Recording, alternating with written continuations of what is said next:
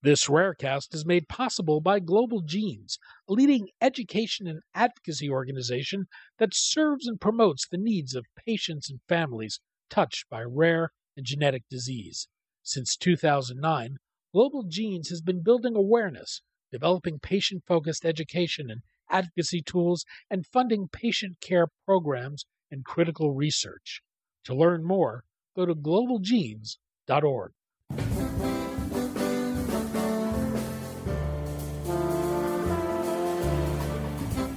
I'm Daniel Levine, and this is Rarecast.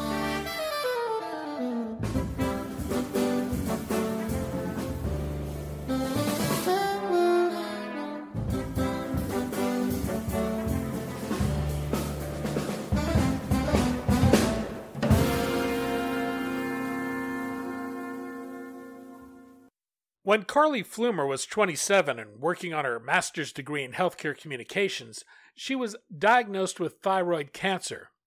Though she was successfully treated for the cancer, she now must live with the consequence of having had her thyroid removed, which requires lifelong care and treatment. The experience has turned Flumer into a patient advocate as she has sought to share her story with others. We spoke to Flumer about her cancer journey, her experience in dealing with physicians who often spoke in terms she didn't understand, and what she'd like other rare disease patients to learn from her experiences.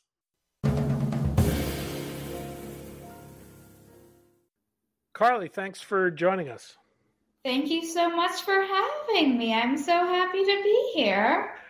We're going to talk about your experience being diagnosed with a rare cancer, what you learned from your interactions with the healthcare system, and how this led you to become a patient advocate you were a graduate student. You were 21 when you were first diagnosed. What happened? How, how did you come to learn that you had cancer?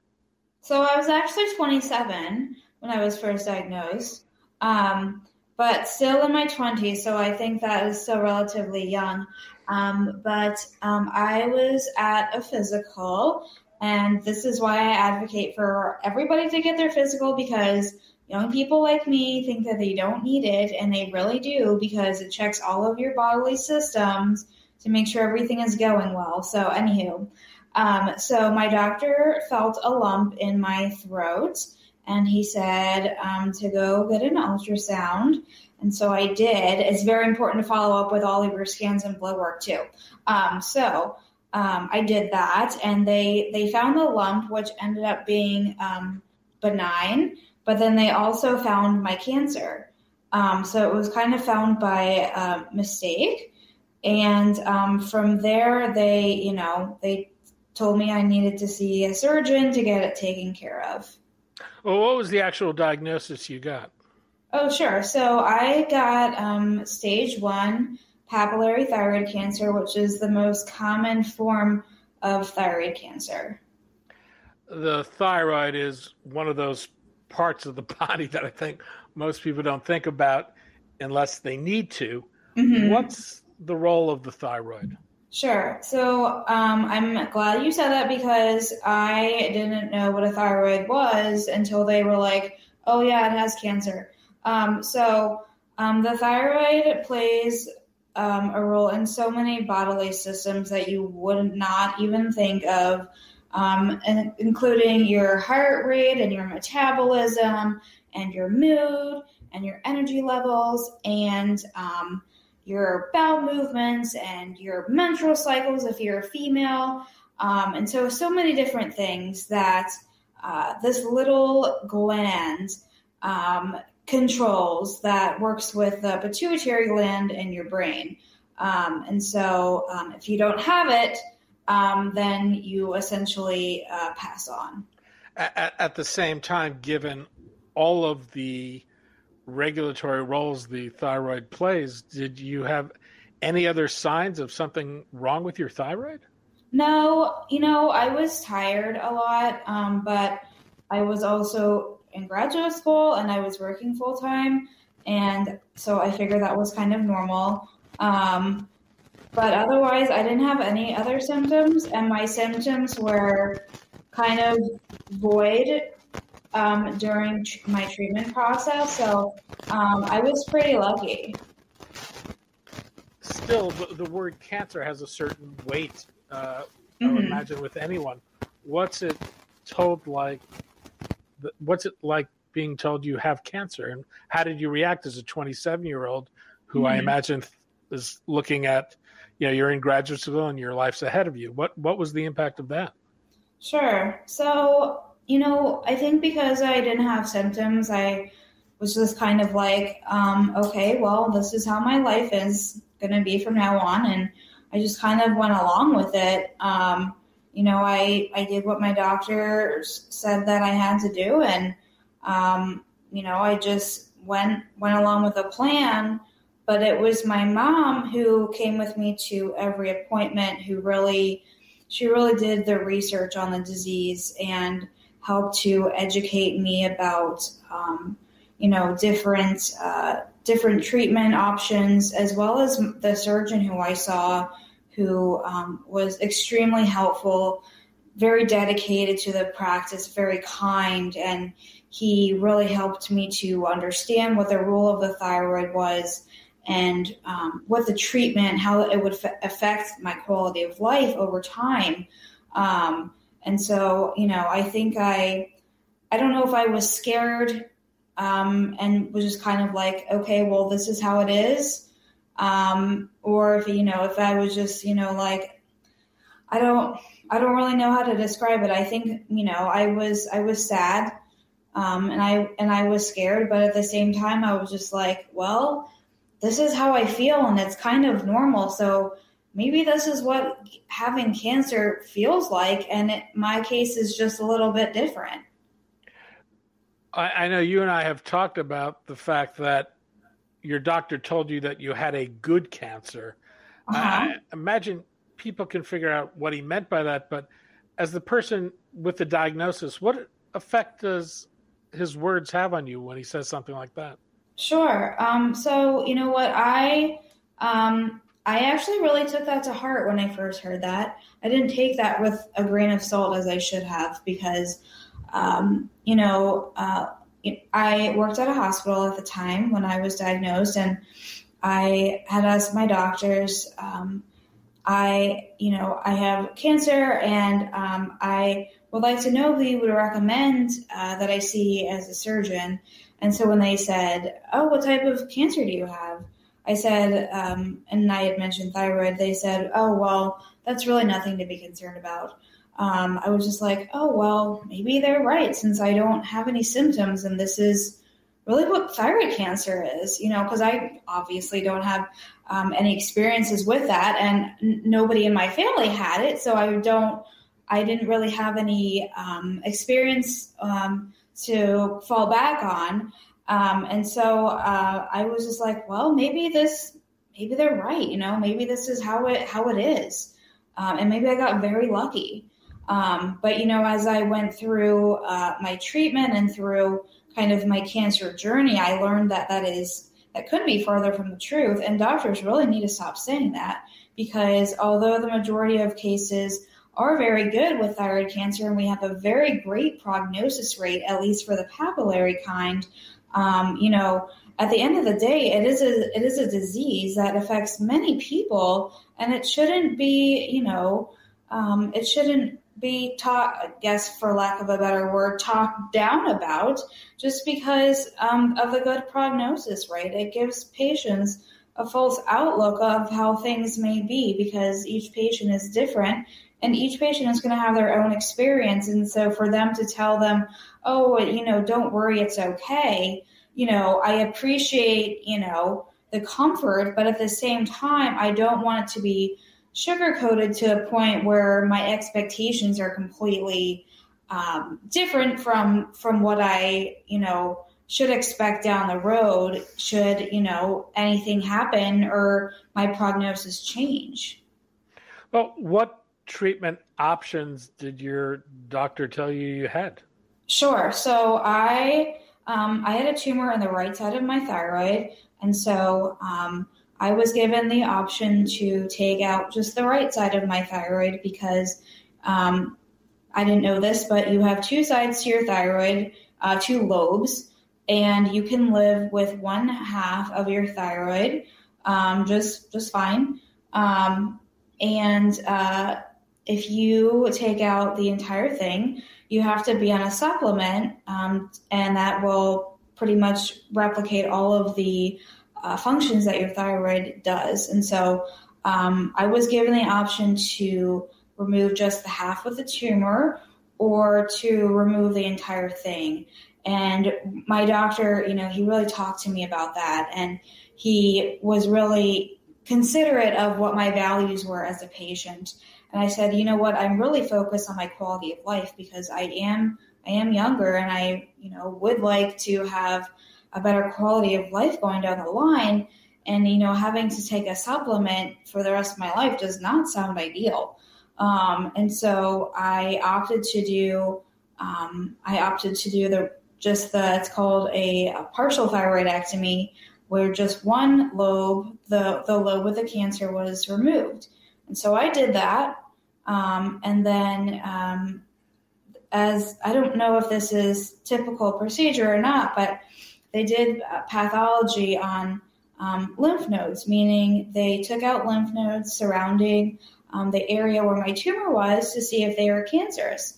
Um, because uh, what that means is um, depending on how many lymph nodes are, are positive for cancer, it could mean that there are more lymph nodes in your body that have cancer, and and we just we just don't know about it. And so I got a call two days after my surgery, and I was in recovery at home. My surgeon said, "Well, we we did uh, pathology on your lymph nodes, and over eighty percent of them had cancer." So what that means is that um, unfortunately you no longer have a choice in the matter. We have to take out the other half of your thyroid, um, and we'll do that in three months. We want you to heal, but you're going to have to come back, and we're going to remove the other half of your thyroid. And so, because um, the thyroid is uh, very close to many um, vital other uh, other vital um, organs, including um, your esophagus and your trachea and your voice box um, and your larynx and different things like that. Um, it is very, you know, you, you really need a, a, a surgeon who specializes in thyroid surgeries because, you know, one nick and, you know, your voice can be altered. And so, um, it was very important that you know I had researched my doctor, um, who had done thousands of thyroid surgeries. But anywho, um, so uh, I uh, had my second surgery, and you know it's not a guarantee that all the thyroid tissue is removed with that surgery because, like I was saying, the thyroid is close to many other vital um, organs and, and, glands, and so um, it is possible for a surgeon to, you know, miss some miss some cells, miss some thyroid cells. Um, you know, no surgeon is perfect, and and so the next step was to receive what's called radioactive iodine therapy, which is a form of radiation that is taken orally. Um, and so it, you know, it's not radio, it's not, you know, radiation that is directed to one part of your body, but it's it's directed to your entire body. So you take a pill and you become radioactive throughout your entire body. And so what that means is you have to stay isolated from people and pets for a certain period of time, which kind of prepped me for coronavirus. So thank you, thyroid cancer, for that. Um, so um, over time, you know, within a few days, you're able to come within um, a certain number of feet from from your parents. So I was living with my parents at the time. So when I first came out of uh, radiation, you know, I could I could you know be within 20 feet, and then over time I could you know do 10 feet, and then six feet, and then three feet. And um, the radiation, the main way that it uh, releases from your body is through your urine. And so um, when I uh, went to the bathroom, I had to flush three times. And when I um, when when I uh, washed my hands, I had to wash two times, and then any sheets that I used uh, had to be thrown away at the end of my radiation treatment. And so it was a very involved process um, that also required um, a very immense um, preparation, um, which I can go into the detail of that, but I'm sure you have many other questions for me. Um, but yeah, so that was the extent of my first year of treatment. I was diagnosed in January of 2017, and I finished both of my surgeries and radiation by December of that year. What are the implications of living without a thyroid? Because you don't have a thyroid anymore, you have to take a supplement. Um, and uh, like I said, it basically replaces um, all of the functions that your thyroid did. And when you are first placed on the supplement, um, it's basically the dosage is basically a guess by an endocrinologist or an oncologist, depending on who you see. So um, the dosage is guessed based on your age and your weight and your gender. And so um, they basically take a look at you and say, okay, well, we're going to start off on this dose. And they um, and they measure you over time with um, a couple of your thyroid hormones called T3 and T4, and those will determine uh, what your what your dosage is doing, whether it's helping you or whether it's hurting you. And um, when you uh, do not have a thyroid anymore, you're placed into um, what's called hypothyroidism, and you want to remain hypothyroid um, so that your levels remain stable and so that your uh, another tumor marker called the thyroglobulin remains at a very low level. So the thyroglobulin is a tumor marker, um, and that is watched over time. And if it happens to uh, rise, then that means that something is is going wrong. And so um, the uh, the supplement, um, which is called I take I take the supplement called levothyroxine. Um, uh, that kind of it kind of uh, helps to alter the thyroid uh, hormones in the body as well as the thyroglobulin. Um, and so uh, you know, as your body changes over time, and especially for women as we age and we enter menopause, your levels can can be very different. And so, um, and your levels, um, which uh, are affected by the dosage um, of your medication, can affect different aspects of your life. So, um, hyperthyroidism, which is the opposite of hypothyroidism, um, each one of those come with, comes with its own set of side effects. And so um, you can uh, be very cold or very hot. You can have a very high um, heart rate or a very slow heart rate. Um, you can be uh, very anxious and nervous or very sad. your, for females, your menstrual cycle can be uh, affected. Um, and there's just a bunch of different things that you wouldn't even consider that this little thing in your body can do, and you don't realize, uh, you know, you don't, you know, the saying goes, you don't know what you have until it's gone. And for me, that that was how it truly was, and how it truly is with, um, with you know, without having a, a thyroid to do all of those things for me. In some ways, it sounds like you traded one disease for another. In a way, yes. Um, you know, I it's it is hard to to you know find the right dosage, especially as your body changes over time, um, and and having all of those symptoms to go along with it isn't isn't the best way to have a quality of life. But I think you know you have to be able to to manage that, and um, you know I'd rather have the cancer out of my body um, than to be living with that. But in the same sense, it sounds like, you know, in many ways, you're living with a chronic condition. Yep. Uh, how how long a process did you go through before you were pronounced cancer free? Well, so my thyroglobulin, so again, that's my tumor marker. Um, that had always been above zero, which is not ideal. Um, but it was, you know, it wasn't like it was very high, but it it was above zero, and so my my doctor, um, an, an endocrinologist um, who specializes in um, endocrine disorders, including thyroid cancer, um, she um, has been watching that over time ever since my diagnosis in 2017.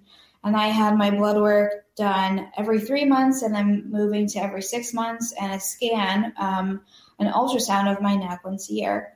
And so, with that, um, we had been monitoring my levels of my thyroglobulin, and it had never gone down to zero in the past four four years until 2021. And so I, you know, was asking about that, and I said, you know, why isn't this going down? Um, what could be the issue? And she said, well, you know, for some patients, it, it doesn't go down, and they end up being fine. And for other patients, it can take years for it to go down. And so I just kind of kept that in the back of my mind. And so I still did my blood work and I still did my yearly scans. And so in 2021, so about almost a year ago, I did my um, I did my yearly scan, and um, I uh, had a positive uh, lymph node, um, meaning I had a lymph node in my body that was detected as cancerous. And so um, I went back to my surgeon and I said, I'm back. Um, I have more cancer in my body and I want it removed. Um, and so I did a third surgery in April of last year. And um, and then recently in December of last year, so about a month ago, um, I had my blood work done and my thyroglobulin was at zero finally. So it took me almost five years, almost six, mm, almost, um, let's see here, four, yeah, almost six years to be deemed cancer free. It, it, sounds like your mom was there to help and support you. Did did mm-hmm. you reach out to other patients who had been through this? Oh my gosh, yes. Oh my gosh. So because I was in graduate school during the time um, of my treatment, I was really able to apply what I was learning in my classes to um, to what I was going through with treatment and vice versa. So um, and, and, just just for a moment, you, you, mentioned you were in graduate school. You were studying healthcare communications. I was, yes, at Boston University, but I was doing it online, so that's how how I was able to do treatment, do school, and then also work full time. Um, so I knew when I left graduate school that I wanted to help cancer patients, and um, and I, you know, I had joined support groups. You know what? I didn't even know about support groups. I didn't know that they existed until after I finished all of my treatment in 2017, which was very sad. They don't talk to you about that stuff, um, and they really should because they're immensely helpful.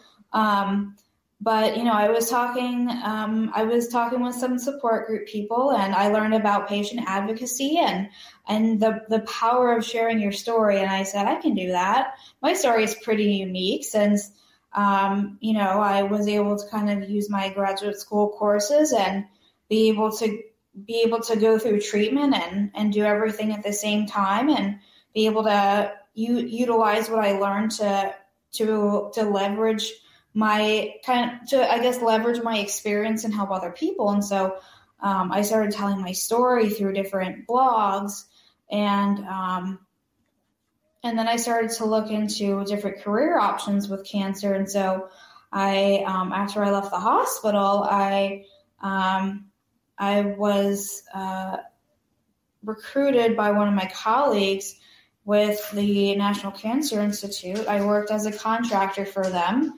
where I translated scientific protocols for clinical trials into lay friendly language. And I did that for about two years. And then I recently um, started as a, a, director of medical engagement for a health communications agency that focuses on recruiting patients for clinical trials for patients with cancer and rare diseases. And so that's what I've been able to do um, with my paying job, but as far as my advocacy work, um, and I've been on podcasts, you know, such as this one and, and, others, just telling my story and emphasizing the importance of the different aspects of cancer, including researching your physicians and um, researching different treatment options and making sure that you have a good relationship with your with your um, oncologist or whomever you see for cancer treatment, and being able to um, to tell your story and um, and advocating for yourself and how important it is. And so, because I didn't, you know, when I when I was going through uh, my my own treatment, I didn't really do that. My mom kind of did that for me.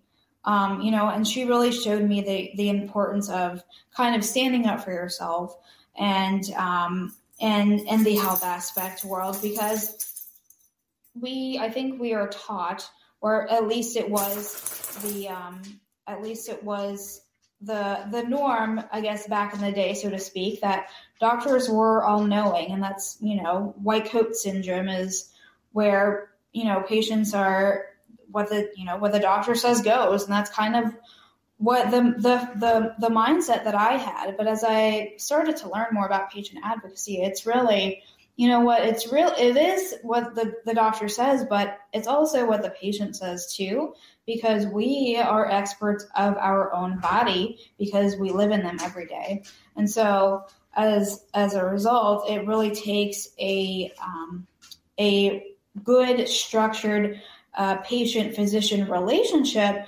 to um, to kind of inform the outcomes of treatment. Because if you don't have a good relationship with your physician, um, what what is your compliance going to be like um, with your treatment? Are you going to be uh, you know, are you going to be, you know, a savvy patient and and you know go through with all of your scans and your your blood work, or are you going to be questioning about questioning everything because you don't really trust your doctor. Um, so that's where it's really important to to understand that. And then I think you know physicians also need to you physicians really need to advocate for their patients as well because um, they're you know they're part of the healthcare system too. And um, you know we're all humans. We need to be treated as such and not as you know numbers. And I think that's how it is in primary care, and I'm getting off on another tangent here, but there's only so time, so much time that doctors have with you as as a patient, and I think both doctors and patients are are kind of feeling that constraint, and it's just like, you know what, I really don't feel like I have the time that I need to spend with my doctor to be able to get across the issues that I have. And so that's where patient advocacy comes in and where it's, you know, preparing um, for your appointments and knowing what questions you want to ask and um, bringing any research that you find to the table and um, and saying, you know what, I I've read about this. Can you can we talk about this? Or you know what, this is what I've been feeling, or these are the questions that I have. Can we talk about this? Um, so that you know we don't feel like we don't as patients feel like that our time is wasted when it comes to our appointments. Well you, you were getting a, a degree in healthcare communications mm-hmm. as you were going through this. I want what effect did the experience of being a patient have on your studies and, and what you decided to do afterwards Sure. So, you know what? I really wanted to go into graduate school for health communication with an interest in like advertising and graphic design um, because I I really enjoyed that aspect. I really enjoyed the the advertising process and helping get the message across um, to to patients. Um, but then I was like, you know what? There are so many other aspects of health communication that I really did not know about, and that includes, um, you know, building um, uh, the the patient physician um, relationship and learning about health literacy and making sure patients understand what's coming out of a doctor's mouth because oftentimes we don't know what's what doctors are saying to us because they're not using language that we understand.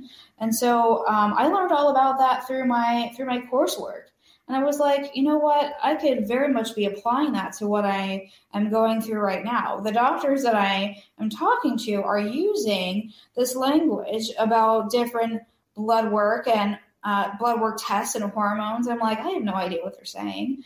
Um, and so, you know what? My my surgeon, he saw that I didn't understand what I was saying, and he was like, Would it be helpful if I drew a picture for you?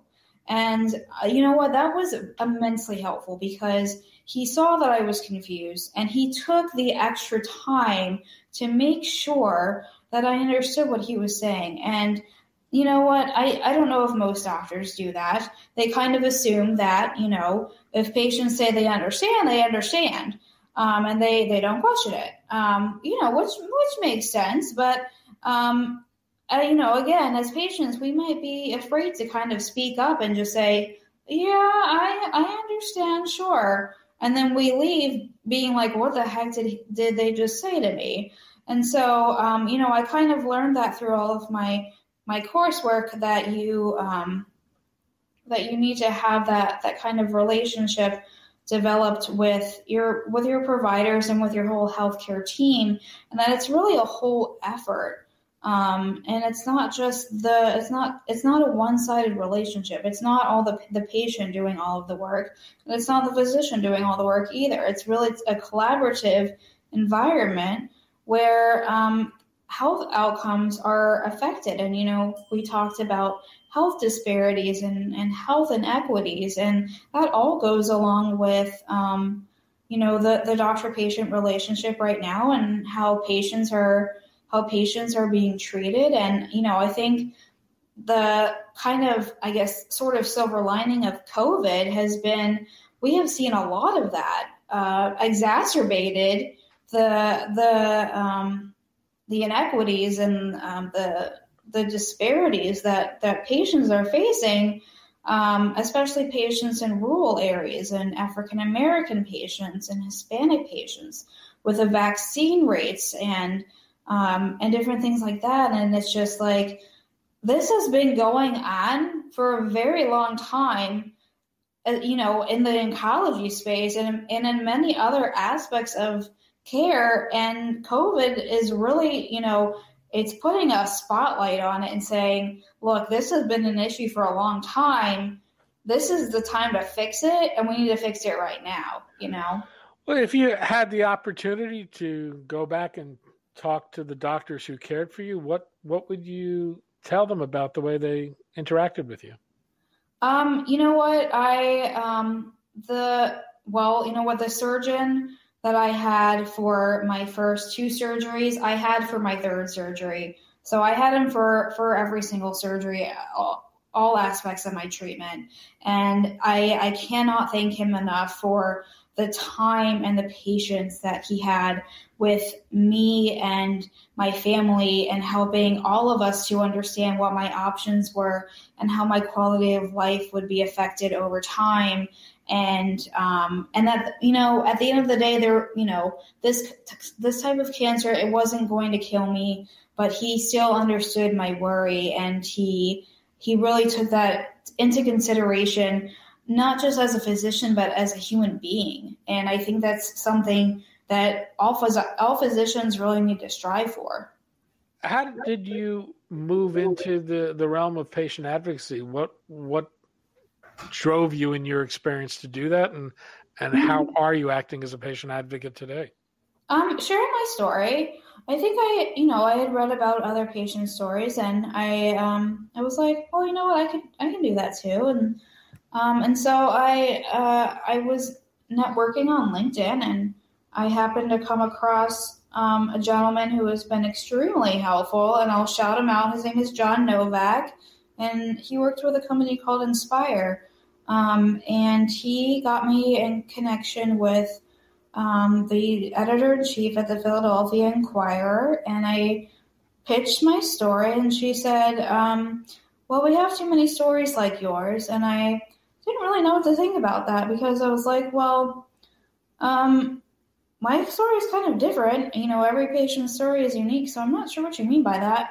And you know, maybe she meant like um, we have stories from cancer from cancer patients, and we're looking for a different angle.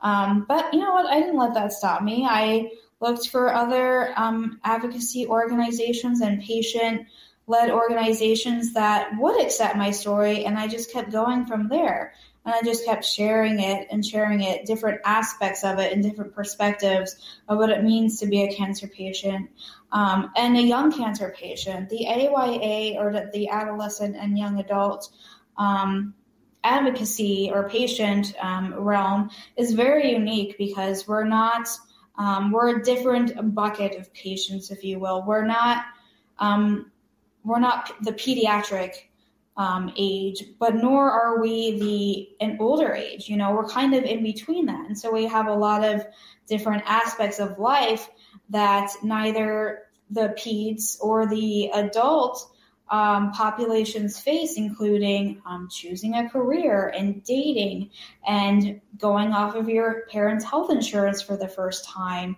um, and different things like that. You know, you know, it's not really considered um, in when we think about people my age um, who were diagnosed with cancer at that time in their lives, and so I've kind of used um, that to leverage uh, my experience and to be able to, to bring that into different perspectives of my journey and talk about what it was like or what it is like rather to to be at my age and to go through all of these different aspects of life that are hard enough in the first place much less with a cancer diagnosis and kind of speak about that in a way that will hopefully resonate with other patients.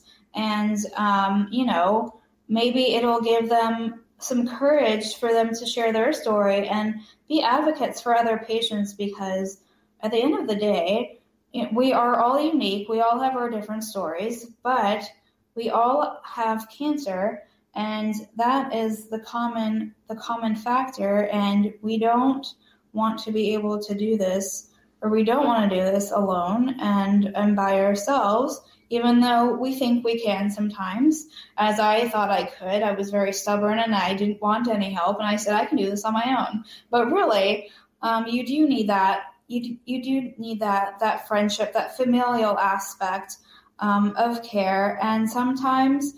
You know, all it takes is um, having somebody with cancer to share that experience with you because most other people who don't have cancer they won't um, they you know they don't know what it's like unless they've gone through it and so for for them it might be hard it might be hard for them to understand what you're really going through and they can try and empathize as much as possible and of course we appreciate that but at the same time it's just like you know what i don't i i really don't think you're you're you're getting at uh, what I'm really saying to you and what I'm feeling. And so that's why sharing your story with other cancer patients is so powerful because people do understand it and they are really able to say, you know what, I am I'm going through that too. Let's talk about that. And what advice would you have for other patients who may not feel they're getting information they need in an understandable way from their physicians? Mm, I would say join a support group. There are tons of them online and in, well, not so much in person anymore with COVID, but maybe once that's over. Um, there are Facebook support groups and on Twitter, um, the healthcare aspect, the healthcare space is very active on Twitter. Um, and Instagram. Um, there are many different accounts you can follow to share your story. You can start a blog. Um, and just sharing your experience through that can really um, be beneficial. And if you are not understanding something that physician that your physician is saying, tell them. Don't pretend that you don't. Don't pretend that you understand them and then walk away uh, being confused because that's not going to help anybody. Um, you, you know, it, this is again this is a collaborative process and you don't want to be left out this is your this is your body and this is your life and i would hope that you would want to take the best care of yourself to um, to have the best life that that you can and so part of that comes with um, developing the relationship with your with your physicians and with your care team and then with the people surrounding you and and making sure that you're taken care of because that's really important. And and how about when communications just seem to totally break down with a doctor? Any advice you'd give to a patient? Sure. Um, if you feel like you're at your wits' end with a doctor, there are always other doctors. It is okay to say, you know what, I am not, I'm just not vibing here with you. Um, I think I might need to see somebody else or seek a second opinion. And um, and you know what, any good doctor will say, you know what, I respect that, and um, and maybe they can even help you find somebody.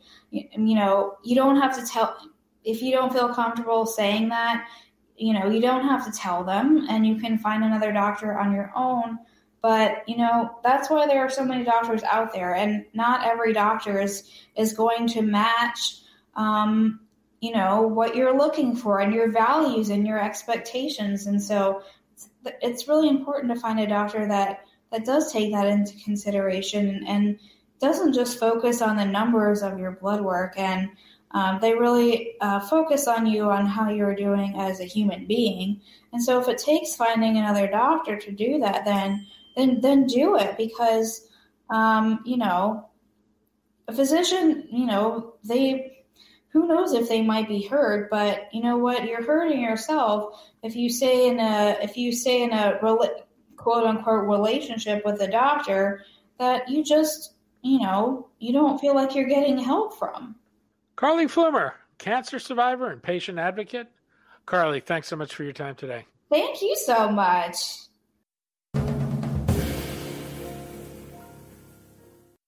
Thanks for listening. For more information about rare disease and to connect to the rare disease community, go to globalgenes.org. To keep up on the latest news and trends affecting the rare disease community, be sure to visit raredaily.org.